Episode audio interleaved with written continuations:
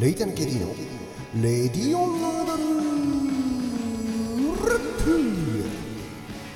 第120杯目。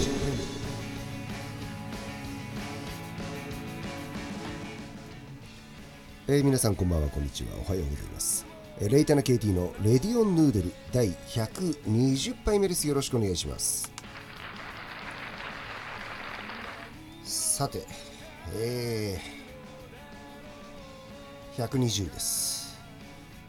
なかなか長い番組になってきたなと、えー我ながら思っておりますそしてネタは全然尽きないというところも恐ろしいなと思っておりますえーそんなわけでですね、えー各種ポッドキャストから配信、あとは YouTube 版ですね。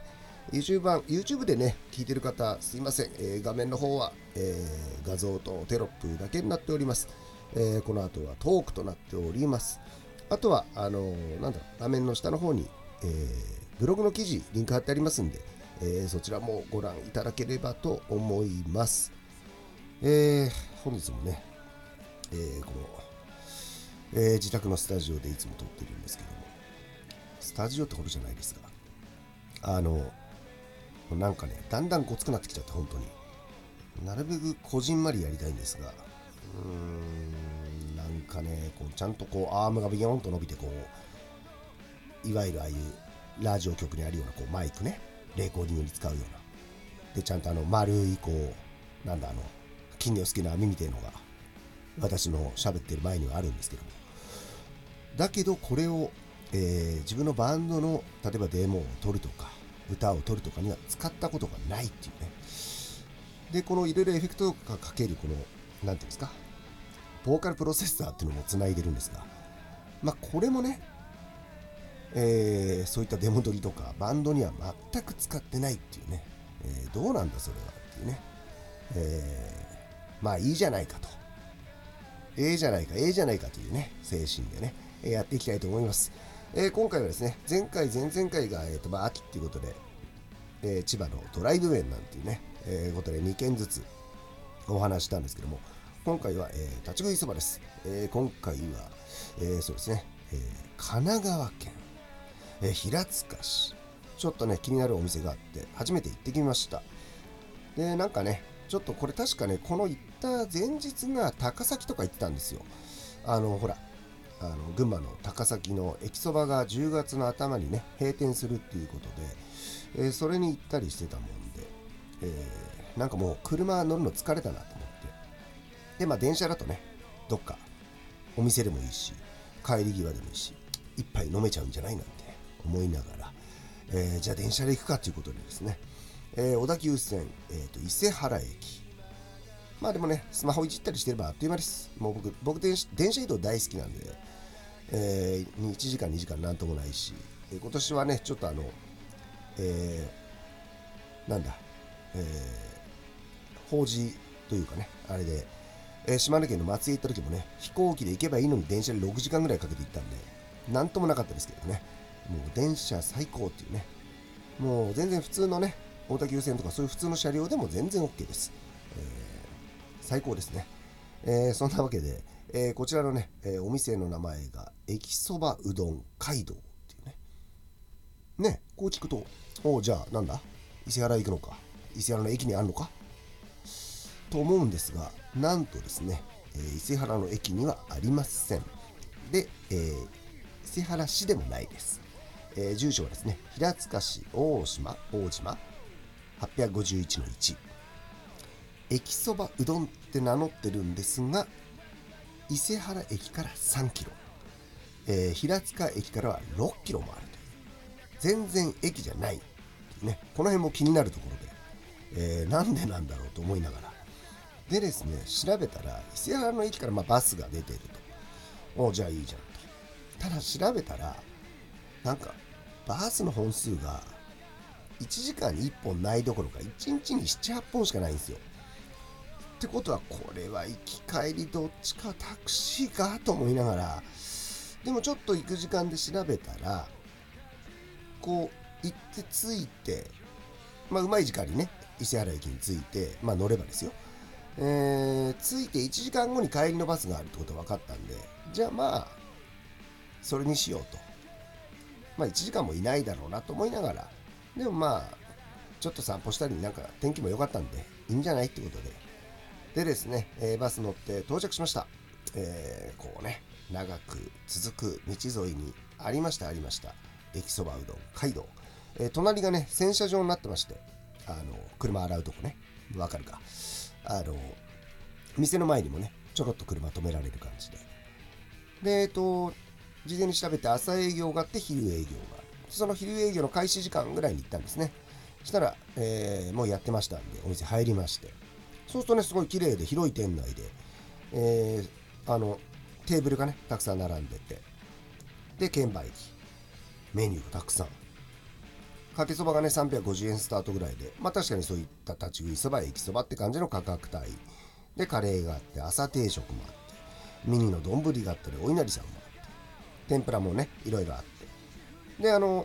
壁にはね結構手書きであの夏場だとこの冷やしのメニューの案内とかあととんかつカツカレー始めましたとかね。で全部手書きででその横にあのなんかぜひ一度ご賞味くださいとかよろしくお願いいたしますとかね。うなんかこう人柄が出てるようななんか丁寧な手書きのね、えー、メニューがたくさんいろいろ貼ってあっておすすめメニューとかこういい感じだなと。でまああのカレーのねセットが500円とかあってこれ安いなと思って。じゃあでカレーもねなんかスパイシーカレーなんか手作りですみたいな書いてあって。でそのカレーセットとでじゃあやっぱ天ぷらもいただきたいなってことでかき揚げを別で120円だったかな。であのね券売機に確かビールのボタンがなかったんですけどあの冷蔵庫が見えたんですよ。いわゆるあのなんだろうガラス戸みたいになってるね。そこに缶ビールの姿が見えたんでこれはいけるだろうってことで唐揚げ2個っていうのがあったね。150円。安いなっていう。でそれをお願いしますと出して。あとビールいいですかって言って現金で払って。で待っててね。そしたらね分かってますね。唐揚げがね先に出てきました。でもねこれもねやっぱ定食とかやってるからこのちょっとしたことなんですけど唐揚げ2個に千切りのキャベツがちょっとあってマヨネーズがペッとねついててねいい感じじゃないですか。でこう食べてですね。そしたらもうそばとカレーが出来上がったんで。でねその辺のタイミングであのビールもう一本いっちゃおうと。これはくつろげそうだなと。テレビもあるし。でまたカウンターのとこ行ってビールもう一本お願いします。って言ったらこうにこやかになんかこうね飲む仕草を口元にこうして「いけるんですね」なんて言われて「まあ昼からすいません」ちょっとあのバスの時間バスの時間があるんでなんて言ったら「バスで来たの?」ってまず驚かれて「えまあのここに来たくて来たんです」って言ったら「えー、っていうちょっとなんかもう厨房から出てきちゃって。どういうことみたいな。まあこういうの好きでインターネットとかで見てて食べに行ってみたいなと思ったから来たんですって言ったらああそうみたいな。それじゃなんか出さなきゃねっていやそれはいらないんだけどっていう。なんかいや面白いねっていうそんな人がいるんだねっていうからまあね僕のスマホを見ればね、えー、たくさん、うん、そういった方いるんですけどまあそうなんですねなんて話をしてて。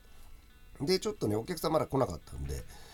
なんかいろいろとすごいにこやかなマスターでいろいろ会話が始まっちゃいましてですねいろいろ聞けました。だからやっぱりねこのこのなんで駅そばって言うんですかって言ったら好きなんですかって言ったらあの何て言うんですかこうやっぱ気軽に立ち寄れる立ち食いそばみたいなお店をやりたいなっていうのがあってそれであのほら立ち食いそばって書くとね実際こうテーブルですから立ち食いそばって書いちゃうとこうなんだろう女性とかファミリーとか来れないなと思ってでもなんかそういうニュアンスを残したかったから駅そばうどんにしたと。そう駅ないんだよって言ってましたけど。それでねえっ、ー、と全部ね天ぷらも揚げたてですごい美味しくて。でいつからやられてるんですかって言ったら7年目とか言ってて。でそこでね僕的に一番こうグッときた言葉がねそう最後の奉公かなと思ってって言ったんですよ。ニコッとね。かっこいいなと思って。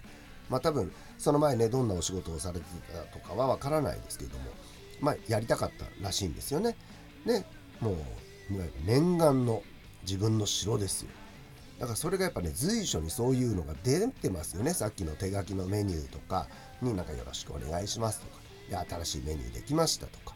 もういいねっていうカレーも美味しくて。で盛り上がってて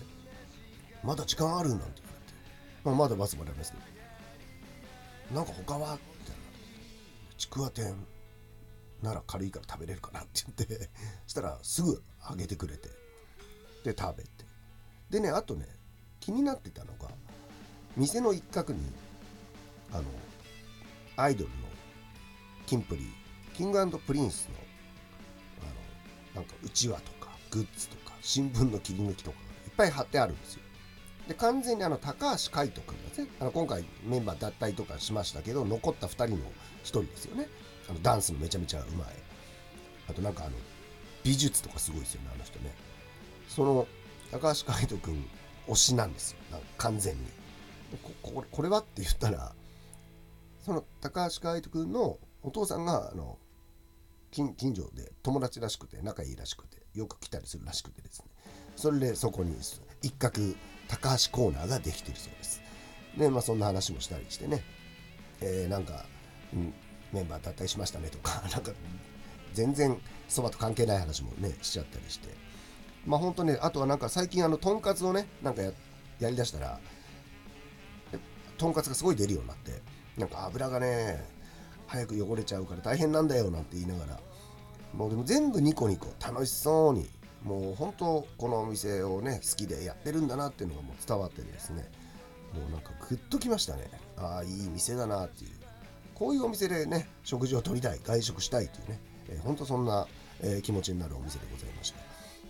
であのそろそろ時間かなところにね次お客さん入ってきてうんあのじゃあなんつって。